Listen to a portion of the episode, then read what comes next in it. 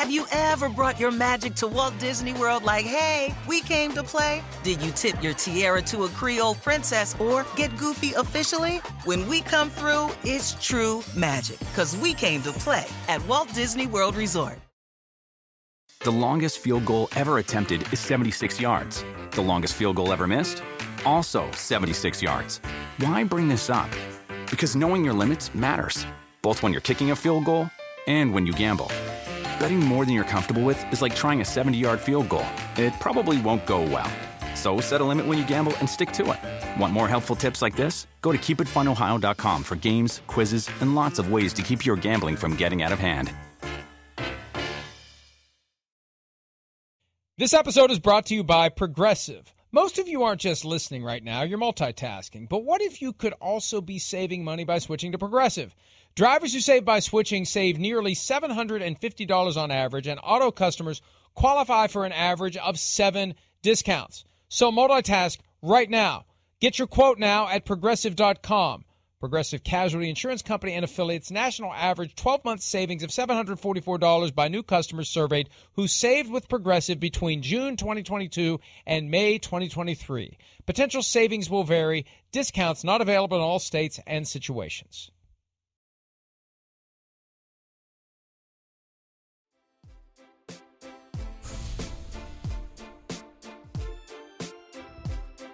Sean Payton. He has said himself in an interview with, coincidentally, Tom Brady. He's going to come back this year or next year, but sooner than later he will be coaching again. One of the practical realities is you've got to go where the openings are. And even though there are six, seven, or eight a year, it's got to line up just right. You've got to feel good about the money. Obviously, you've got to feel good about the power that you have or don't have, the opportunity. Can you put together a team that will win a Super Bowl? Coaches who have won a Super Bowl are very aware of the fact that no one has won a Super Bowl with two different teams. No one. Bill Parcells Close. came close, Right. but no one has pulled it off. No one's pulled it off. Sean Payton, I think, would like to pull it off, as would any coach that's won a Super Bowl with one team. If he ever leaves, he'd like to be that one to do it. So, there are some openings this year. Currently three Panthers, Colts, Broncos. He's not going to the Panthers. I'd be surprised if he goes to the Colts, although it would seem like a place where maybe he could make something happen if Jim Irsay would let him do his thing.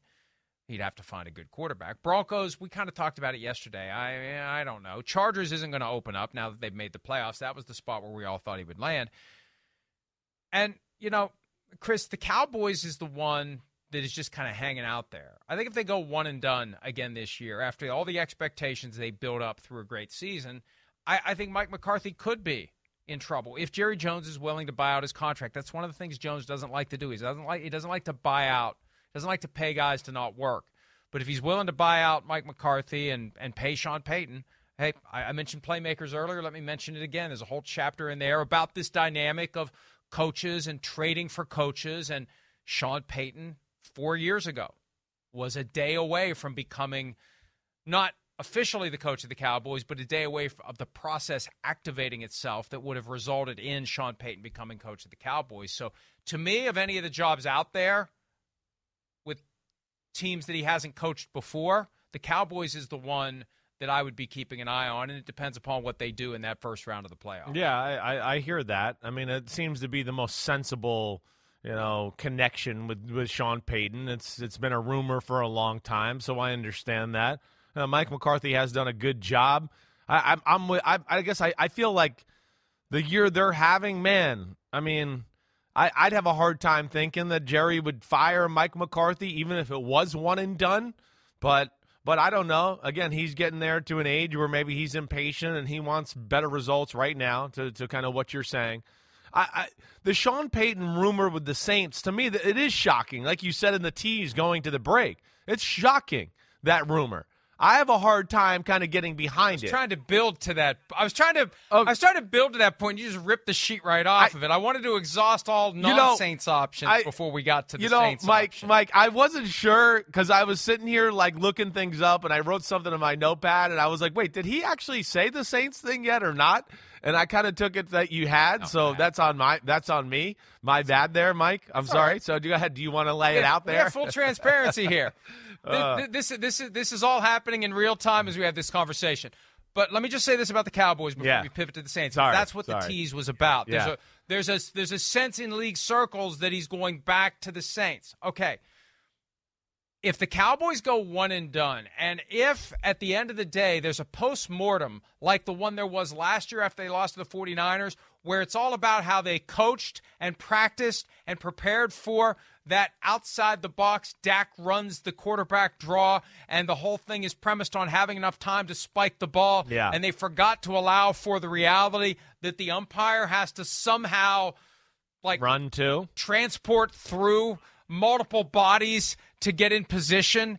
That they, you know, it was just a failure of coaching, a failure of practice. Remember, we asked CeeDee Lamb about it at the Super Bowl. How much you guys practices? Not very much. Or did you have an official out there? That's what it was. Yeah. Did you have an official out there who was who was you know playing that same role to fully simulate what you're trying to do? And when you talk about those kind of details, some coaches are obsessed with those details, like Sean Payton, and some coaches aren't. That could be the thing, Chris. I hear you. It would get Jerry Jones, I think, to seriously consider it. If we lose this again because of some coaching nuance that Mike McCarthy doesn't appreciate, doesn't understand, doesn't execute, and I know Sean Payton would, that could be the tipping point for Jerry Jones. Yeah, well, and, of course, it's it's it's also been a part of Mike McCarthy's history a little bit of those answering or us questioning some game management issues or the way the teams coached or you know, like last year. You know, they held on every play in the Thanksgiving Day game. They were mad at so many penalties called. And you were like, I go watch the game and I go, no, no, no. There should have been 20 more penalties called. They held on every play right? And those are those are coaching failures, and I think that's where you know I I, I don't disagree with your statement there. If it was a blunder like that again, then that I, I would go, uh oh, he might be in trouble tomorrow. If they lost the game and it was ma- bad clock management or whatever situational management at the end of the game, yeah, I, I hear you there. Uh, and and of course, Sean Payton makes a lot of sense because there's a lot of pieces in place da- in Dallas right there to win right now and go.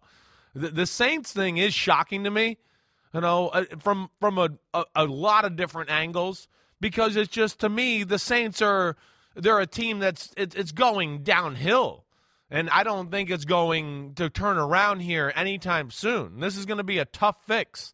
They are on the cusp of major major rebuild. Their team has gotten old. We're seeing that. They don't have a quarterback. They have huge salary cap issues, like huge, to where they're going to have to let go a lot of guys on the team next year. They're not going to make it under the cap from everything I know and researched about it. So that's where I just would be shocked that Sean Payton goes back to the New Orleans Saints. I feel like he's going to want to pick a team that's a little more like Miami. That's why he wanted to go there last year. That's why Brady wanted to go there. They went and went, oh my gosh, this looks like it's an all star team about to, you know, be accumulated here. So uh, that's where I envision it. Something where he's got a little more, you know, wiggle room to play with money and players and all that, Mike.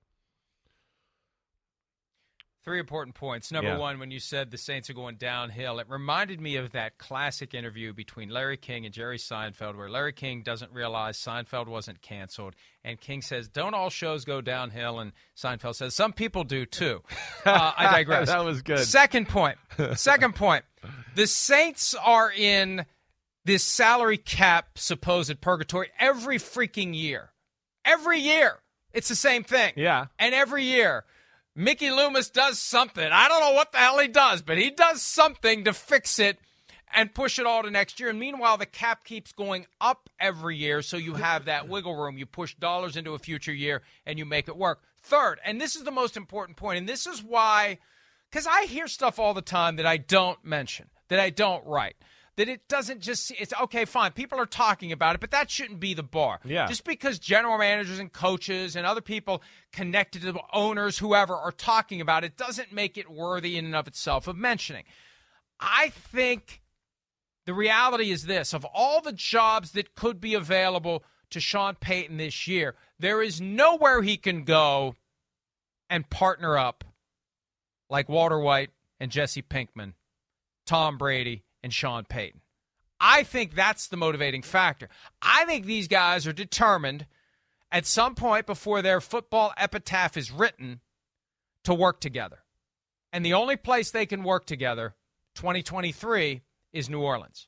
That's why I believe that there is reason to pay attention to this. And you know what, Tom Tom Brady, what's what, what, now he may have to rebuild his portfolio after the whole you know FTX collapse. I don't know how over leveraged he was or wasn't in that business. It's gone belly up, and nobody's even asked him about his equity standing in one of the biggest frauds of all time.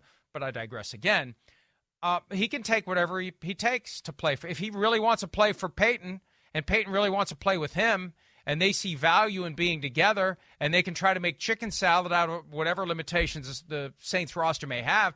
That's why I think there's something to it because it allows them to do what they weren't able to do earlier this year. And I think there's a certain amount of middle finger flashing that would go on by Payton and Brady toward whatever it was that got in their way and the league for slapping down the Dolphins for trying to do it. We're still going to we're you can't stop us from doing this. You think you can stop us, but you can't. We're going to go to New Orleans and we're going to work together. And it may be a short-term stint for Payton and Brady in New Orleans, but that may be the only place where they can do it. That's why I feel like there may be something to this. Mm, I, it's interesting. I mean, you know, it, it's it's certainly worth thinking about. I, I, I don't. I, I guess I've kind of feel like I got to see it to believe it type of thing there. You know, one is it's just I, for the reasons I mentioned, I just have a hard time thinking Sean Payton's going to go back there. I do. And I understand they keep put, we're, we're getting to the point, and I was told by people who were very much in the know last year that this is one of the reasons he got out of New Orleans is that the you know the the chickens were coming home to roost on the salary cap issues. They weren't going to be able to wiggle around this anymore. Alvin Kamara's hurt a lot. It's coming to the end. Cameron Jordan, it's coming to the end. Offensive linemen that were good are getting older. It's they got some that are coming to the end there. You know, Marshon Lattimore is out of his prime. And then and you know, he's still real good, but he's not a top three or four or five corner in football anymore. That's where I have a hard time thinking that. And then Brady, I, I don't think that's the type of team he wants to go. I mean, Brady, again, he wants to go to the next All Star team that can just, you know, make him look good. Uh, then, I don't think so. I don't think so. You think he's just going to play? I, Chris, doubt it. I, I, doubt it. I mean, he's playing like crap, Chris, and the support let, system's let me, not good, and he's not going to go anywhere that's not good along with it. I I believe that this obsession with getting the next ring, getting the next ring, getting the next ring. I think now that he has he has entered for 40 days the abyss of being retired and come out on the other end and gotten back into football. I think, and this comes from his weekly Let's Go podcast. I either listen to it or I look at the clips that are sent out, the partial transcript by SiriusXM.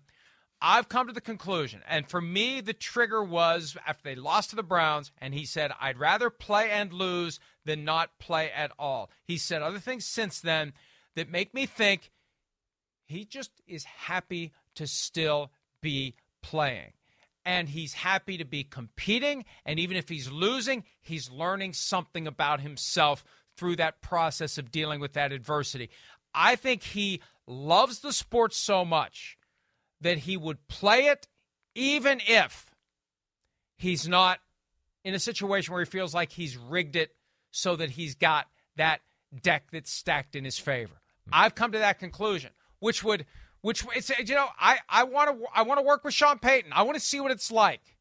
I want I, know, I, I, I but, want but first to off, be the quarterback in Sean Payton's offense for a year. Yeah. I could I could see that overcoming. I have to get another ring or I'm not going to play. No, it goes against everything you've ever said about Tom Brady. Now you're saying he's just cool with playing. He looks miserable he's this year. changing. He's, he's telling people how horrible the well, year is. I mean, come on, Mike. He's not enjoying himself. He can say whatever he been, wants. I think it's been horrible for other reasons. Well, I, I, think it's been horrible for other reasons, and I think. I, I think that he probably doesn't want this to end up being his final year in football, given everything he's gone through personally this year. I, am just telling you, Chris. And again, he may be completely and totally full of shit when he says it. Well, he's not. I'm getting the to, vibe yeah. that he just wants to play, and if and he's not obsessed with getting another championship. He doesn't feel compelled to find a spot where he thinks it's all pointing in his favor for another championship. That's just the, the sense I've gotten in in listening to what he says. And again, he said himself, ninety percent of the stuff he says publicly is crap. Yeah, th- that's So why I you would take it. Now he you've got me wondering. It's crap, Mike. Come Yeah. on. He doesn't want to make it about him. He's trying. He's telling people. You know, he, he's he doesn't want to make it like this is his last hurrah. So he doesn't want to make it about him, which I respect. I think he's and he loves playing. I don't doubt what you're saying, and I think he is the ultimate fighter, where he'd rather play than you know and lose than not play at all that way. But I don't think that means just go to a team and take a beating and just you know try something out to continue to play. I, I don't know. I, I, I guess I, I do not feel the same way you do about that situation. I, I feel like it's it's all coming to an end, and I, I would be shocked if Brady's back next year. I really would. I, I'm still not ready to say he won't be. And and he said this week that he doesn't think about retirement. The next time he does, it'll be for good. He's not going to do this short term retirement He again. didn't retire last year, Mike. I- That's why we can't put water. It, it wasn't a retirement. Chris, he had already put well, in he the wanted to go to Miami. right. He already wanted put the plans Miami. in motions. It was all BS and just to cover. It was it was nothing. It was not a retirement. Rodney Harrison's comment from Sunday night also carried weight with me because Rodney knows the guy. Rodney interviewed the guy, and I don't know if Tom Brady said something to Rodney or if Rodney is just sharing his own opinion without any specific breadcrumb trail back to Brady other than the fact that he's known him for years and I would I would I would listen to Rodney more than I'd listen to most other people if Rodney has this belief that he's going to play next year but not for the Buccaneers. Rodney believes that. And I- I, know I that he said all along he's going to play until he's 45 and he means it and he's not going to play again and you know walk away before it all falls apart but Steve Young said a few weeks ago when they played the Saints on Monday Night Football, guys retire because they can't do it anymore. They don't retire because they can do it and they just choose not to. They retire because they can't do it. And Brady can still do it. I'm out here watching him make these throws. He can still do it. Rodney said something about that similarly the other night. I'm out here watching him. He can still Yeah, do his it. His arm's good. So why would you stop if you can still do it? because look at the horrible plays he made the other night. I mean, he he played like crap for three and a half quarters. That's why it was horrible. I mean, that's why they're playing a horrible team with Trace McSorley. Yeah, his arm's still good. He can't move. He doesn't want to take a hit. He rushes decisions. It's it's just the fact of the nature. And do you think Tom Brady's not smart enough to know that if he throws something out to, to Rodney, that Rodney's not going to go into the mic and say it five minutes later? I mean, come on. So uh, that's where I don't. I don't. I think he knows. I th- think he's he's trying to span the flames of not making it all about him at the end here. That would be my two cents on it. But yeah, again, I I, I know we can. That's where again, Mike. I mean, you know, I know he can still throw it. So he's got to go to an All Star team though, because he can't do anything else. That's why he left Tampa. He, I mean, why he left New England. It wasn't good enough. He knew he couldn't carry them. He needed somebody to help carry him, and then he could put the finishing touches on it. And he went to a place that had awesome receivers, and they got Gronk, and they had the best O line in football and the best D line in football. And then we all go, look, Brady's still great. And that's to me, if he's going to play, he's going to go to that. I would just be shocked if he just goes to play to play to because I'm Tom Brady and I like playing the game. That goes against everything we've known about the guy. Uh, The drive for the rings to me is not going to leave Tom Brady if he's going to play football.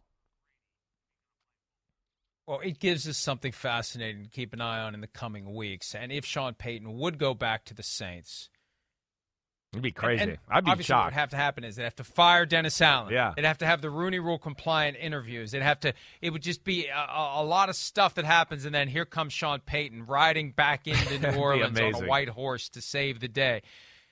And then Tom Brady signs in March. I I just uh, no. Given Hey, what I- we I- know, and we- were ahead of the curve. We, we were ahead of the curve before there was even a curve on Tom Brady and Sean Payton going to Miami. I'm just telling you, the talk's out there about Payton going back to the Saints, and and I don't think he's going back to the Saints to to coach Andy Dalton, or or to finally activate Taysom Hill fully and completely as a quarterback. I think he'd be going back there because that's where Tom Brady would go, and they have that understanding, uh, and they already have the agreement in place unofficially before the process starts to play out. Or he could get Derek Carr. um, and this is becoming a thing. Let's listen to Josh McDaniels Yeah. from earlier in the week talking about the Raiders quarterbacks' recent struggles, and then we'll share some thoughts on the other side. I mean, look, it, that's not good enough. You know what I mean? And and for us to be able to win at this time of the year uh, and be productive uh, offensively, you, you, have to throw the ball, you know, better than what we've thrown it at times here in the last month and a half.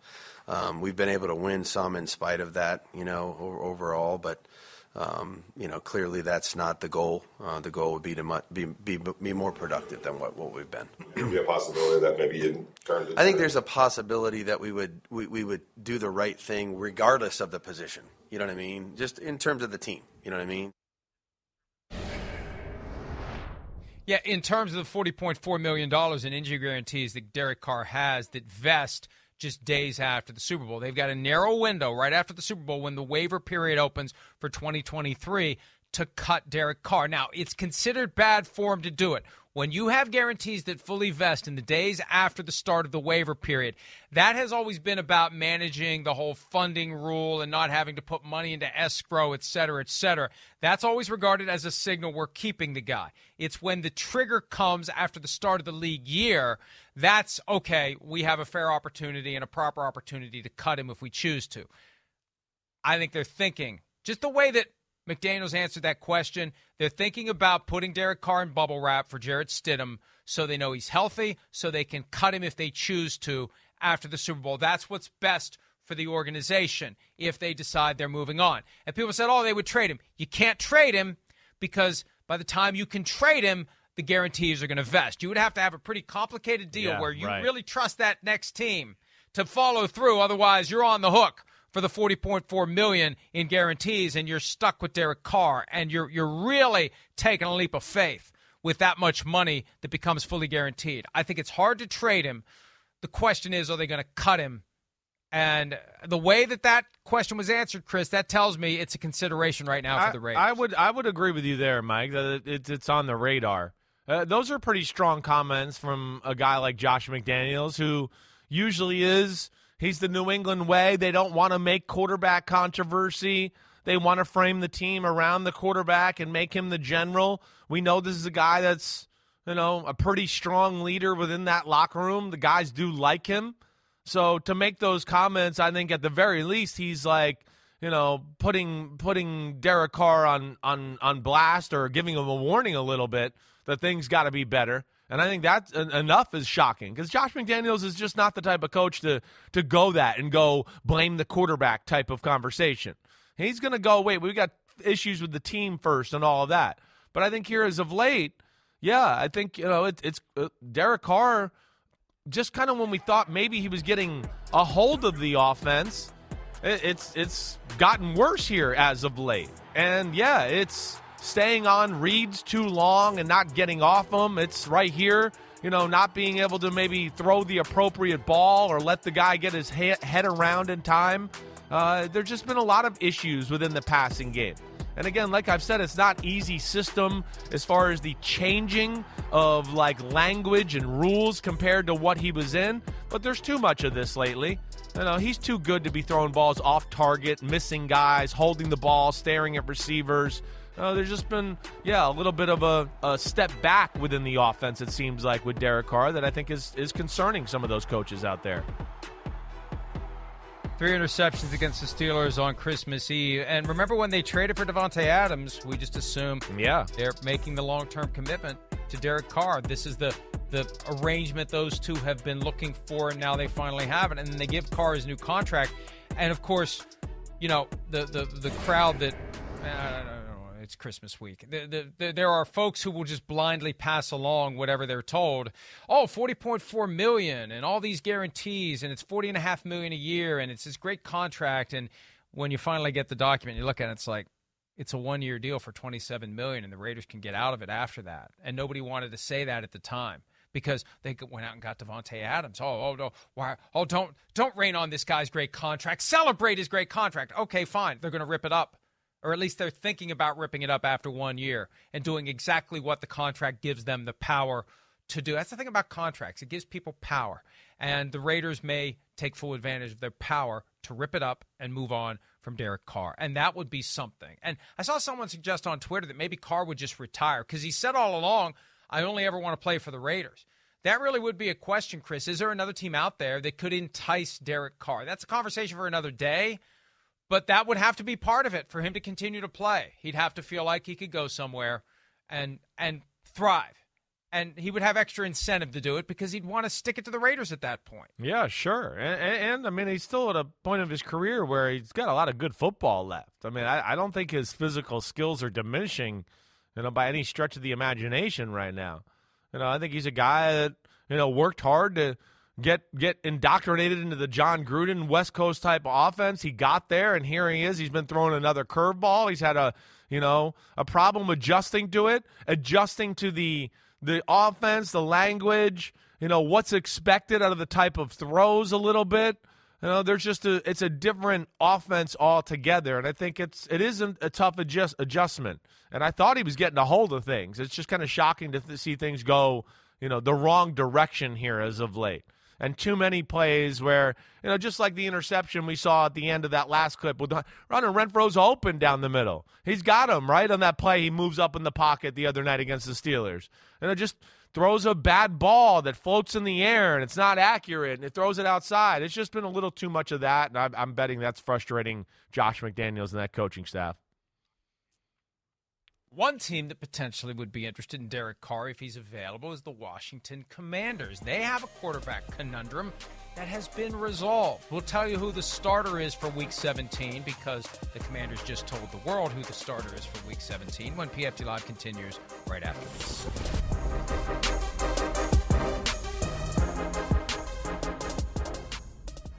Around any corner, within every battle, and with the dawn of each new day, the threat of the unexpected, the unpredictable, and the unrelenting lies in wait. But Marines will always be there. They are the constant in the chaos. No matter the battlefield, Marines adapt to win, defeating every shifting threat, protecting our nation's future. The few, the proud, the Marines. Ever brought your magic to Walt Disney World like, hey, we came to play? Did you tip your tiara to a Creole princess or get goofy officially? Step up like a boss and save the day? Or see what life's like under the tree of life? Did you? If you could. Would you? When we come through, it's true magic. Cause we came to play. Bring the magic at Walt Disney World Resort. The longest field goal ever attempted is 76 yards. The longest field goal ever missed? Also 76 yards. Why bring this up? Because knowing your limits matters, both when you're kicking a field goal and when you gamble. Betting more than you're comfortable with is like trying a 70 yard field goal. It probably won't go well. So set a limit when you gamble and stick to it. Want more helpful tips like this? Go to keepitfunohio.com for games, quizzes, and lots of ways to keep your gambling from getting out of hand.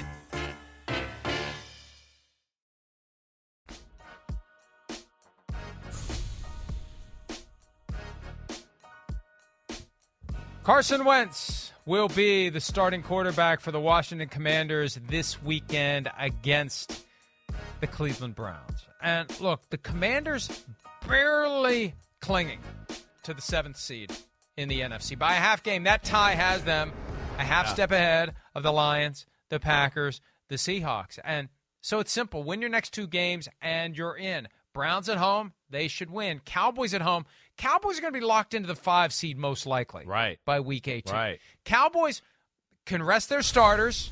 And you know what, Chris? Here's the other thing, too strategic benefit. If you let the Commanders win that game, you don't have to worry about Aaron Rodgers in the playoffs if you're the Cowboys. Yeah. You don't have to worry about the Red Hot Lions in the playoffs if you're the Cowboys. Let's go ahead and let the Commanders take a spot here because you never know when you're going to cross paths with them, whoever that seven seed is. If you beat the the who knows? Who knows? You, you don't you don't want to have to mess around with Aaron Rodgers at Lambeau Field. Well, you wouldn't have to go to Lambeau Field. Never mind.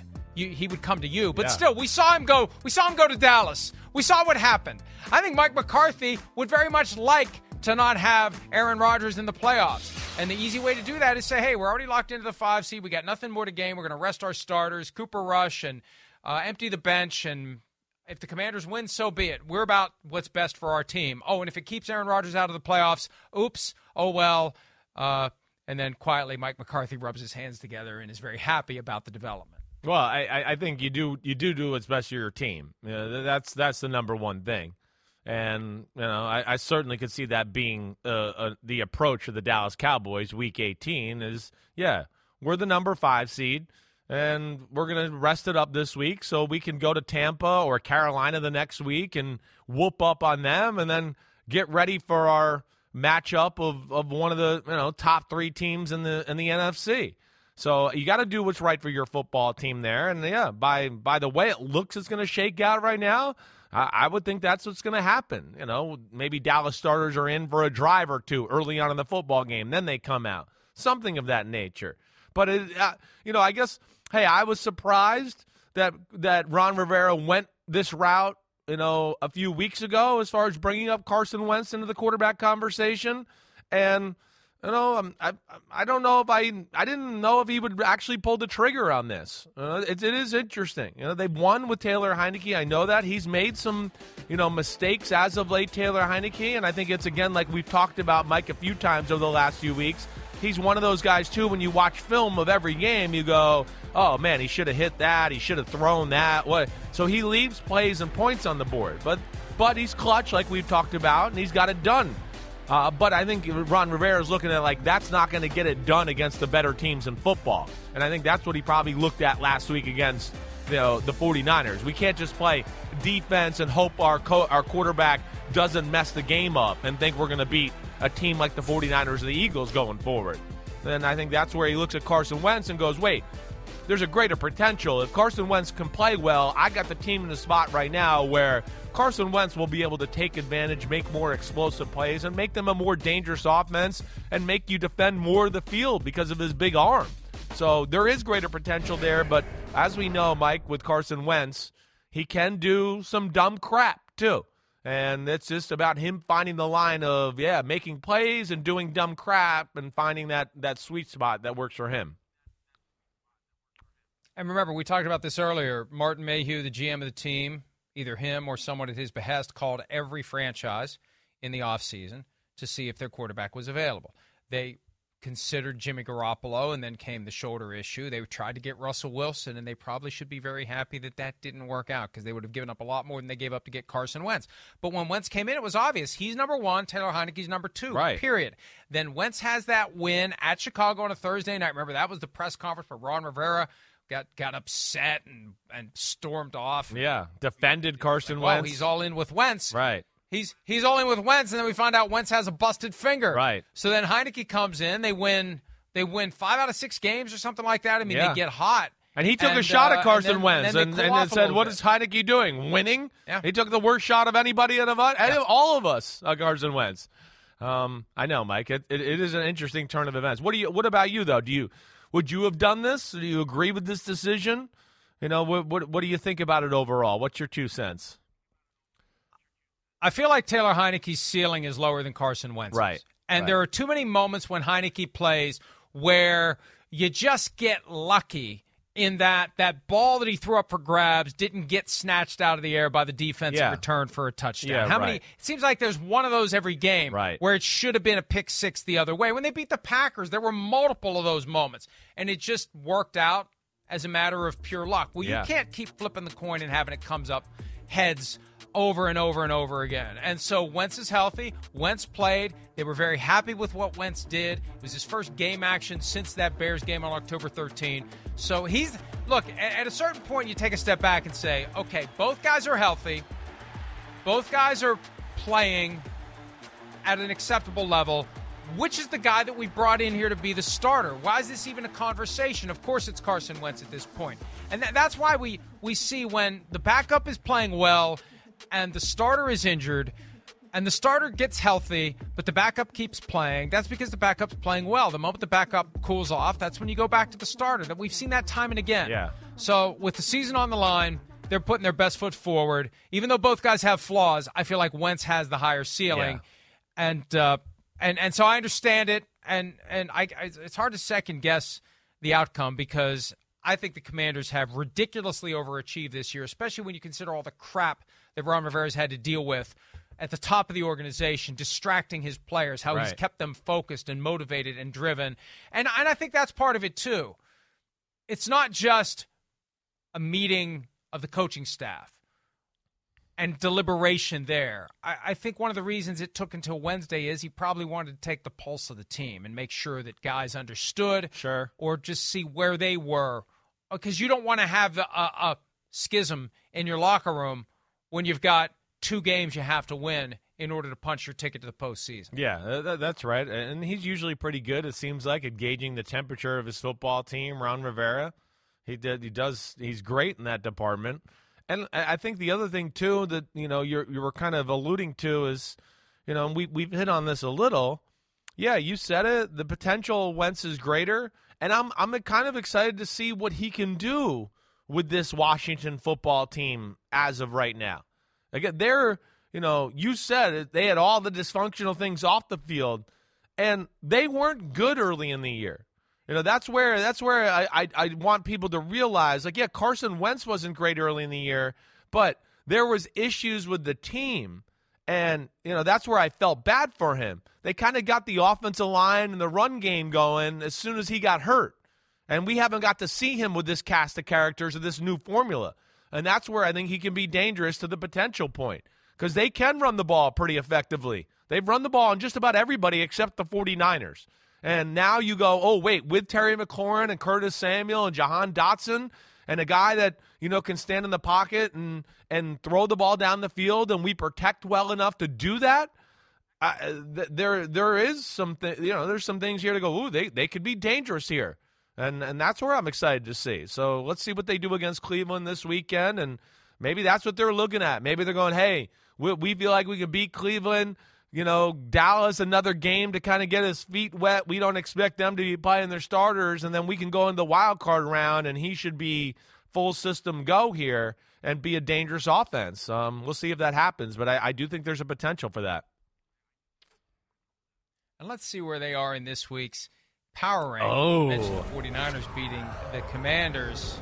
Yes, the PFT Power Rankings presented by Google Pixel. There's a new number one team. And, you know, it kind of dawned on me on Monday night. Usually during the Monday night game is when I put these together.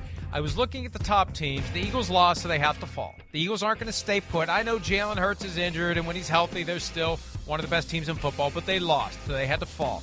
So it's like, well, do I bump the Bills up to number one? Well, it wasn't exactly an inspiring performance in Chicago. Yeah, they won 35 13, but the Bears, what did the Bears really have? And then the Chiefs, I mean, yeah, and it's like, you know, the 49ers dismantled a playoff team. Playoffs? Yeah. They've dismantled a playoff team. Right. And the 49ers, like, who's the best team in the NFL right now? It's the 49ers. Well, why aren't they number one then? Let's make them number one. And it's kind of hard to argue with that logic. Who's uh, the best team right now? It's the 49ers. They are number one. I, I, I'm, I'm with you there. I'm, I'm glad to see you go this route. That's right. The hell with the record and what happened back in October and September and all that. You're saying it right. I mean, they're the hottest team in the game right now. There, it, there's the one weakness we were worried about was the quarterback who's a rookie and Mr. Irrelevant. He's kind of thriving. They- It's, it's like you don't even realize the offense is playing a rookie that was a Mr. Irrelevant. And then, you know, again to more of what you're saying, yeah, it's it's eight wins in a row, and it's not like eight wins like we're squeaking it out here. That's like again what you're saying. It's dismantlement. Okay, I don't know if that's a word or not, but I'm going with it to, to make it more strong. It's dismantlement of teams. Okay, I mean it's it's domination. I mean, even like the Seahawks 21 to 13 game, that was misleading. We, we, they- dominated from get go. But to kill the Buccaneers the week before that, you know, to beat the Dolphins by 16, to shut out the Saints 13 nothing, the Cardinals 38 to 10. I mean, it's not just win games. It's like control them from start to finish, and you feel like the other team's just hanging on to kind of keep it competitive. Uh, so I'm with you, Mike. Good job by you. Way to go. By the way, accidental scholar. Yeah. Dismantlement. Dismantlement Boom. work. Yes.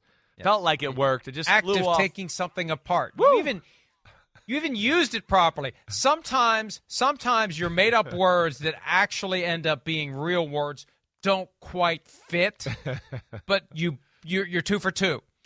You accidentally nailed it.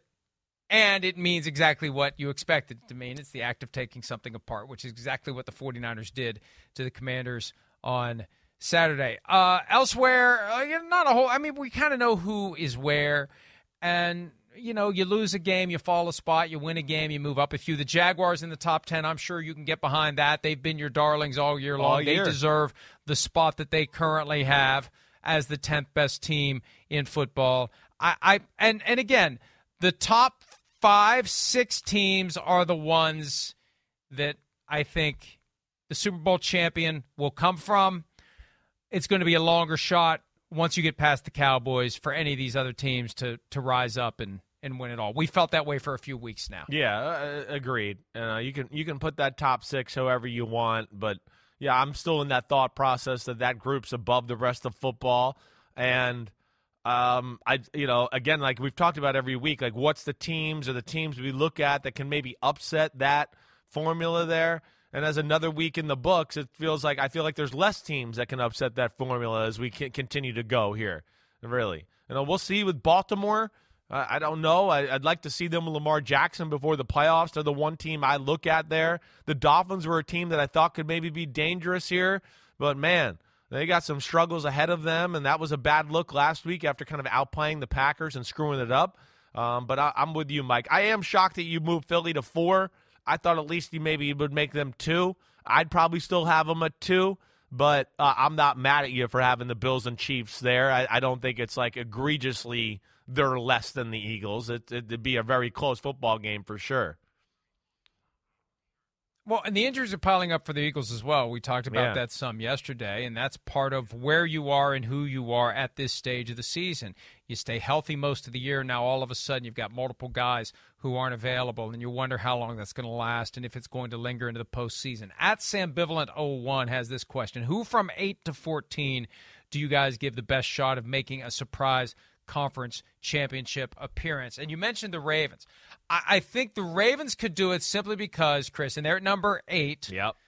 uh, three spots behind the Bengals at five. If the Bengals lose to the Bills on Monday night, and if the Steelers lose to the Ravens on Sunday night, it sets up Week 18 conference cha- or, or, AFC North championship game. If the Ravens win the division, get that first round game at home and win it, they just have to win a game on the road. Not that it's going to be easy, but if they go to Kansas City, I, ca- I could see whether it's the Bills or the Chiefs. I I could see one of those teams stumbling as they think ahead to the inevitable rematch between Buffalo and Kansas City in the AFC Championship game. I think those teams are going to be vulnerable to getting picked off by a team like the Ravens in the divisional round. So I would say the Ravens of the teams from from from 8 to 14 that's the one to me that stands out as a potential conference championship right, participant. Right. I, I think that that's definitely one of the teams for me. The other team I'd maybe throw in there is the Chargers. I could th- see things the the Chargers fall the right way, you know, where they they could be a pain in the butt. You know, like you know, again, it's you know, who's to say they you know, just with that quarterback, Joey Bosa healthy, Brandon Staley creative defensive mind, you know, that they'd be one team I'd look at if Rashawn Slater gets healthy. You know, again, they're they could end up playing a team like Buffalo and Kansas City, or you know, Buffalo in the divisional round where they don't run the ball all that well, so that's not going to stress the Chargers' bad run defense out to where they can play pretty good pass defense. You know, I'm with you in the Ravens. I think that'd probably be my number one pick, especially with a, a healthy Lamar. I guess the Chargers to our uh, at Sambivalent number one there would be the the other team that's on my radar. But but but I think it's a real concern. Chiefs and Bills divisional round if they aren't playing each other and they likely won't be, right? They can't be. If they win their they've won their divisions, they they, they would meet at at earliest in the championship round the way it's falling. Um it it it's dangerous for both of those teams in the divisional round because they're going to be thinking the rematch, that epic playoff battle, and maybe you lose sight of this one because you start thinking a little bit. Oh, I, I'm with you. Right, I, I'd worry about that, next Mike, segment. even if in the wild card round. I'd worry about like the way it stands right now. I'd be worried that like okay, yeah, uh, right now as it stands, Kansas City would be playing Miami in the first round, right? Oh, Tyreek Hill's coming to town, all of that stuff. Uh, I'd be worried about that. And then, oh wait, you know, then you could have Burrow, the number three seed, you know, playing the playing the Chargers.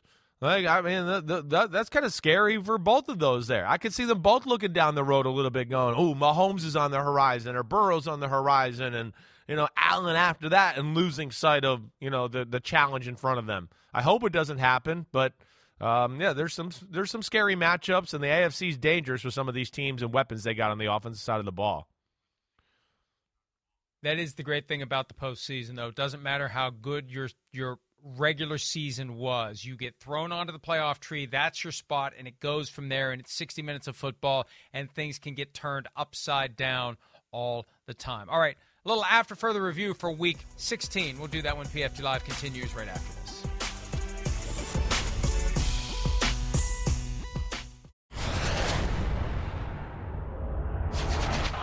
Jones waiting for the shotgun snap. Hands it off. Stevenson stacked up. Ball's the ball out. is out. It's out. The Bengals, Bengals are celebrating. Turnover They time. got it. That should be coffin nails. Bam!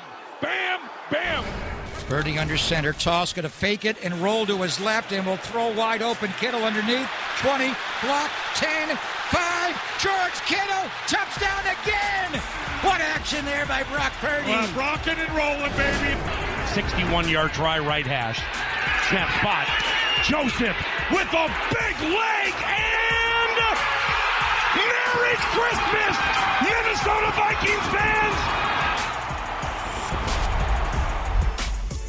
Boo! Well Boo! done. Well done. That's getting better and better every week. That's getting better and better every week with the the graphics and the, the effects. And sorry to your New York Giants. Damn, Chris. that hurt. That t- it's funny. He's lining up for a 61 yard field goal. My son and I were watching the game down in the barn, and my son's like, "Why? Why are they having him try a 61 yard field goal? It's just going to shake his confidence when he misses it." And and he's usually the glass half full. I was thinking, I had a feeling he's going to make this. I don't know why, but boy, he drilled it, he nailed it, and uh, that was a fun game to watch, especially because of the outcome, and and because as we get ready for our picks podcast tomorrow, Christopher. Last week, I picked Vikings 27, Giants 24. Third time this year. Wow. That the blind squirrel feasts on the acorn by getting the score absolutely right. I'd never done more than one right in a year all, all season long. This is three. I'm feeling pretty good. Especially and also also we disagreed on three games last week and You won them all. we'll, we'll defer we'll defer that until tomorrow's podcast. All right, after further review, you saw at the beginning of the or you heard at the beginning the call from the Rhamondre Stevenson fumble in the Bengals Patriots game. This was one that prompted the only pool report of the week. There's been pool reports multiple it seems like every week as referees or Walt Anderson, the senior VP of officiating, have to explain something that happened unusual as it relates to one of the calls made or not made. Rhamondre Stevenson had his forward progress stopped, but the legs were still moving. He was still moving. He was still trying to fight for extra yardage, Chris. The ball came out. Some Patriots fans would argue that the play should have been whistled dead as he's shoved backward, but he's still trying to make something happen. The ball comes out after he's pushed backward, and the conclusion was that his forward progress had not been stopped. He hadn't been controlled by the defense. He'd been blocked from going any farther, but he had not been yet controlled Right. by the defense. The legs were still moving, and he was still trying to go forward. Yeah, it, it's a tough one, and I understand Patriots fans' thoughts and and their everything there. You know, this is this is a cl- it's close. It really is, but. You know, I I think when you know you take into account, I, I think they're kind of saying it the right way with the right language. You know, the legs were still free. This is a guy that I've seen in this position almost every game this year, and he's gotten out of it and made runs. So that's where I can't be mad at the refs you know, not having a quick whistle here. The the Patriots and Rhamondre Stevens have benefited a lot of times from him breaking out of these type of moments or bouncing off guys after going backwards and then being able to redirect. Uh, it was a great play by Vonn Bell, And yeah, just a little unfortunate there, the positioning of the body and all that. But I didn't have a problem with the call, Mike. I did not. You know, I didn't think it was the, to, to, the way they've explained it. I didn't think it was forward momentum stopped to the point where, wait, he's locked up, he can't go anywhere, and the play's over. You know, I, I, I think I would have been just like them. I would have gave it a little bit of a an extra second or two here to see at this point right here. Wait, this guy's really strong and he's got incredible leg strength and balance and all that. And I've seen him break out of those type of plays, and uh, so I'm not going to be mad at this one. In order to have forward progress, the runner has to be controlled by the defense. That's what Craig Wrolstad said to Mike Reiss of ESPN.com after the game. He has to be held and controlled and basically have his feet taken away. We felt that he still had his feet, so we did not feel that he was held and controlled by the defense. He was still free to gain yardage, and also, obviously, there was a chance he could fumble. Yeah. Stevenson, after the game, acknowledged that maybe he should have just gone down. He was trying to make something happen, doing more than he was supposed to do, probably, and he didn't have any complaint with it. It was just disappointing because I think anytime a team is down 22 nothing, unless you're a fan, an ardent supporter of the team that had that lead, you you kind of like to see the comeback. You Yeah. like to see it continue. I can't believe it's 22-18 and the Patriots score and the Bengals have a chance to retake the lead. So uh, I think that was the only thing that was disappointing about it. That drive petered out instead of resulting in a touchdown, but I didn't have a problem with it either. I can understand why Patriots fans would be upset, but that's Yeah. why they explain it. And we're not going to disagree with every explanation. Some people think we just disagree with every explanation. No. Sometimes we will agree with with what the league has to say about a, a controversial call. Uh, right, and, and you know, and, again, I think that the being wrapped up is the big thing. You know, again, if we showed that play one more time, he's being hit by DJ Reader, who's being blocked by two guys, and you know, there's there's it is it's just bodies hitting him backwards at that point. Right here, there's nobody's got a control of him. There's a guy with a hand on his shoulder. So I think that's where if you're a referee, yeah, you let that go. You know, you you don't stop that. Nobody's got anything wrapped around him or in control of him at that moment, and good job by Vonn Bell punching it out. Here's one we talked about yesterday as it relates to Yeah. the fine that will be imposed, if it hasn't already, on Patriots quarterback Mac Jones for the low block on Bengals cornerback Eli Apple. What preceded that, and you pointed this out, it looked like a fumble. It was ruled an incomplete pass, but also intentional grounding because it was Mac Jones just trying to get rid of the ball before he got sacked. The question that you raised, Chris, was whether or not that ball was kind of coming out before we see that left-handed just just get the ball away and and hope that it counts as an incomplete pass maneuver. Right, and uh, you know, I to me when his hand was There under, it is. There it is. There. When, when his hand was underneath the ball, and if we could rewind that part right there again, I mean, he had no control of the ball when his hand was underneath it. It's it's just laying in there. So I don't understand how they called that a forward pass. There was no control of the football when he started the forward motion of the hand. It was just laying in there. There was no grabbing of it or anything. So I was I was shocked. This is one of those where I like started watching another game going, okay, that one's over. And I went, wait, wait, New England's got the ball? How, how could that be? And so I, I don't know, Mike. I know originally, Mike, you thought maybe it was a it was a forward throw. You know, seeing some of these angles and being able to digest it a little bit more. Look, even in that shot right there, the ball's rolling around in his hand before he even starts to throw it forward. So I don't know, Mike. What maybe I'm wrong here. Do you got a different perspective of this? Well, this is something that we always encourage the folks to do when it's time to talk about replay review. The ruling on the field was incomplete pass, right? Yeah. Um, and they upheld it. Was it challenged? I assume it was challenged, but if the ruling on the field was It was incomplete challenged, pass, yeah. and it, okay, I, I think it's not clear and obvious that it wasn't a pass. And that's the thing we always have to remember clear and obvious evidence. I think there's enough there that makes it not clear, not obvious that it wasn't a pass. And is it close? Yes, but close isn't the standard. It has to be clear and obvious that the ruling on the field was incorrect. And the thing that really stunned me, and we talked about this yesterday with the low block, how was that not flagged? As he's running down the field and clearly dives at the legs after a change of possession. No low block is permitted by either team after a change of possession. And we saw it, and they didn't flag it. And that's what it should have been. It should have been intentional grounding plus another flag on top of or it or it needs to be in the grasp. Uh, Something there. You know, again, if you can't hit the quarterback, you're not allowed to tackle him. Which again, we're seeing that around the league too. How many plays did we see last week where quarterback was hit over the last two weeks, right? And the guy didn't hit him that hard and let it go because they thought they saw his arm go, and now the quarterback's running around because he didn't throw the football, but they didn't want to finish the hit because they're scared to tackle the quarterback. You know, and that that to me is another thing to talk about here. If you're not allowed to hit the quarterback and really hit him hard, then once you got him in that position, we're going to just allow this to be a forward pass now to get rid of it. Like that, that that that has a problem to me, and I don't like that call altogether. I- you know, that that's where I don't love that all, all of it.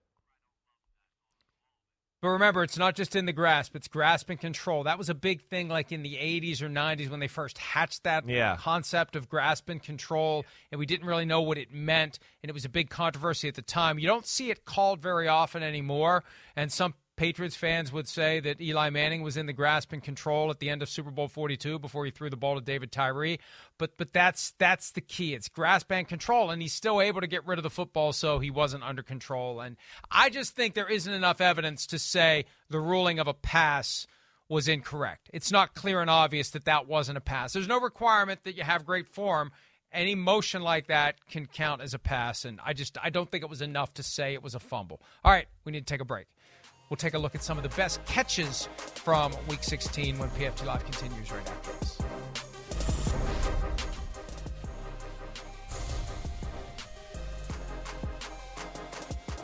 JJ Watt, a three time NFL Defensive Player of the Year, announcing yesterday that his daughter saw her first ever NFL game. It was his last ever NFL home game, Christmas night. My heart is filled with nothing but love and gratitude. It's been an absolute honor and a pleasure. JJ Watt, a first round pick back in 2011. He had a great story. Went to Central Michigan as a tight end took a chance on himself, walked on at Wisconsin after that, delivered pizza. You've heard that story over the years, and then became a great, great player, Hall of Famer, three time Defensive Player of the Year, part of the best teams the Texans have ever been able to put together, and we see how bad they are now. J.J. Watt, one of the truly best defensive players, Chris, of all time. Yeah, I, I think he's uh, you know, one of those guys where, you know, like Deion Sanders said last year, right? Like I need a different gold jacket than the rest of these guys, right? You know, it, it, I think J.J. Watt's in that club. Like he deserves a gold jacket that's like it's got some gold in it. It's Hall of Fame of the Hall of Fame. He's first ballot Hall of Famer, and like you're saying, he's one of the greatest defenders of all time. I mean, he was he embodies everything. Made plays, made teams change game plans to play him. He was an unstoppable force there for a period of his career, and uh, that was up there with anybody in the history of the sport. And when I saw that yesterday, part of me was hoping the Cardinals would waive him. He would presumably pass through waivers. Who knows, though? But then he could go to Pittsburgh and partner up with his brother TJ for, you know, the last game or two. I just, it's, I, I've wanted to see them play together. Wouldn't it be nice to see them play together, even if only for one game? Not the Steelers would want to add him, but why wouldn't you want to add him at this point? He's still playing great. He stayed healthy and he's been playing great, Chris. But he'll finish the string with the Cardinals and then he'll he'll move on to the next chapter of his life. But it has been a great run for him in the NFL. Let's go ahead and take a break. We'll wrap up this Wednesday edition of the program right after this.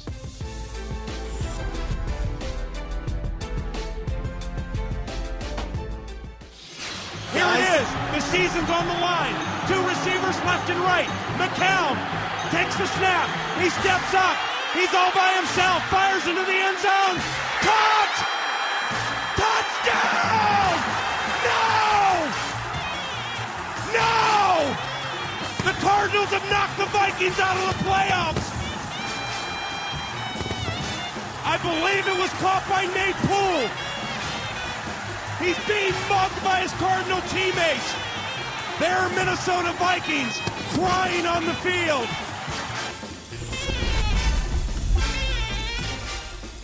Oh boy, I remember that one well.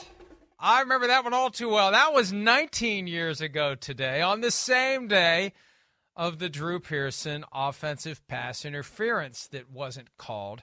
And that, Chris, that catch of a ball thrown by our friend Josh McCown, at the time, if you were shoved out of bounds, they could rule Right, that, that you, you would have gotten in. your feet Right, in. right. They've since changed that rule. That's one of the only rule changes over the past 50 years that that curtail offense. But they don't do that judgment anymore that you would have gotten your feet in if you hadn't been pushed out. You've still got to get your feet in. So that would have been Vikings win under the current rules. Under those rules, Cardinals win and Vikings miss the play. Yeah, I, I, that was my rookie year in the NFL. I can remember that. I mean, that was that was shocking moment. It really was. What a throw by McCown. First off, I mean, you could tell that's why he hung around for so long. He's got great physical ability, but man, I feel like with the Vikings, we could probably pay like a, a daily hit uh, here from here on out. Like on this date, blah blah blah. I- they lost a big game. I know. I know. Let's start it By the way, that was Paul Allen. yes. That was Paul Allen. Uh, his voice sounds very different 19 years later. I don't know why, but that was Paul Allen. And this was PFT Live. Enjoy your day. We'll see, See ya. The longest field goal ever attempted is 76 yards. The longest field goal ever missed? Also 76 yards. Why bring this up? Because knowing your limits matters, both when you're kicking a field goal and when you gamble. Betting more than you're comfortable with is like trying a 70 yard field goal. It probably won't go well. So set a limit when you gamble and stick to it. Want more helpful tips like this? Go to keepitfunohio.com for games, quizzes, and lots of ways to keep your gambling from getting out of hand. When you need mealtime inspiration, it's worth shopping Kroger, where you'll find over 30,000 mouthwatering choices that excite your inner foodie. And no matter what tasty choice you make, you'll enjoy our everyday low prices, plus extra ways to save, like digital coupons worth over $600 each week. You can also save up to $1 off per gallon at the pump with fuel points. More savings and more inspiring flavors make shopping Kroger worth it every time. Kroger, fresh for everyone. Fuel restrictions apply.